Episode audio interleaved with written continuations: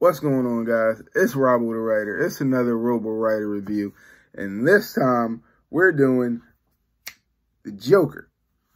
And, as we all know, it's a, a, it's a gritty origin story of the clown prince of crime, the Joker, one of our favorite movie villains and comic book villains. And it's played by Joaquin Phoenix, who does an excellent job. And I'll get into more of that in my pros, but he has a character, Arthur Fleck, who goes through a lot of ups and downs and terrible misfortunes and winds up dipping into madness and becoming who we know as the Joker. So, without further ado, my pros. Phoenix is the top pro. That's the top, you know, good thing about this movie is Joaquin Phoenix's acting. He's absolutely terrific. There's nothing more you can say about it. He brings such a realism to this role. He makes you connect with the character.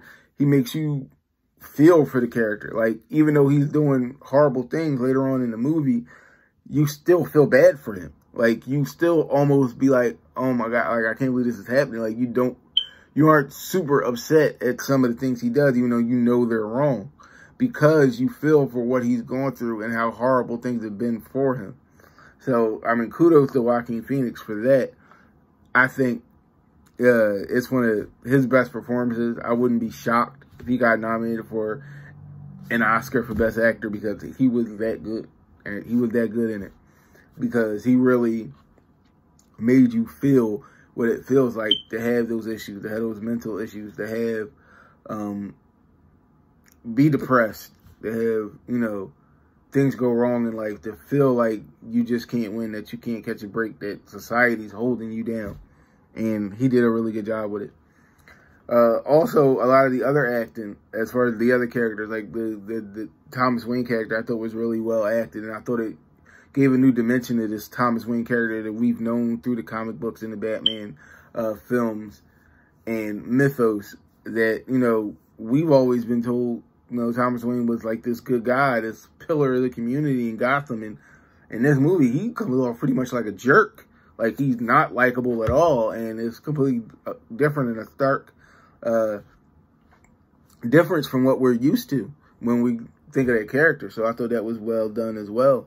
Uh, also, my other pro is the visuals. I like the visual style that uh, Todd Phillips used. I like the way it was shot. Um, I like the the landscape of Gotham as he made it, how he made it look. He kind of made it his own. It's different from that uh, Nolan verse is different from Tim Burton's Gotham. It, it, it's his own Gotham, and you can really tell.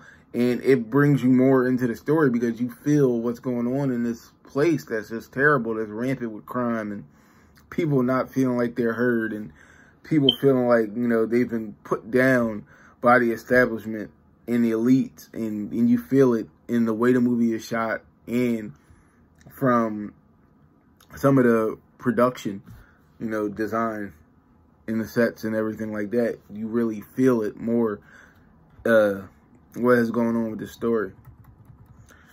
Some of the, the, the cons, there are not many cons to it. I mean, the tone can be seen as a con.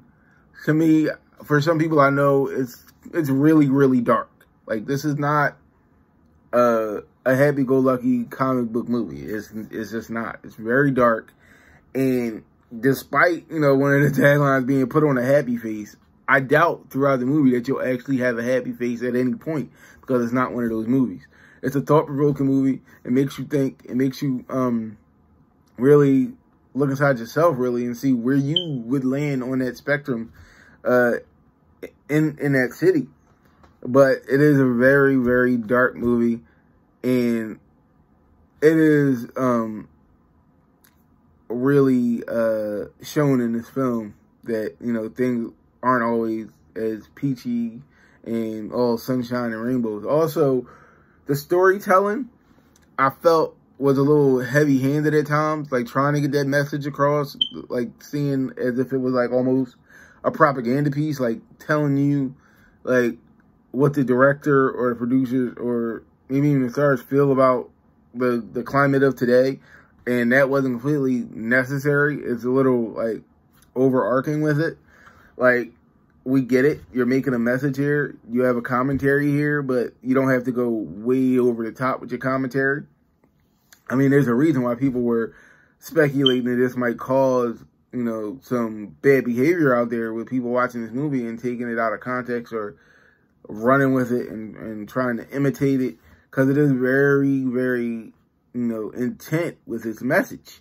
And sometimes that can be an issue with with film because you have to realize that even though you're telling a story and even though you may have a message, there are people that can take that message the wrong way. But other than that, it's a terrific film. And of course, that means my grade is going to be an A minus. It wasn't perfect, but it was pretty much as close to perfect as you possibly can get. I thought it was great. I thought Joaquin Phoenix again was absolutely awesome. And I thought the way it was shot was pretty good too. So, that being said, that's the Robo Writer review for Joker 2019. And I will see you in the theater.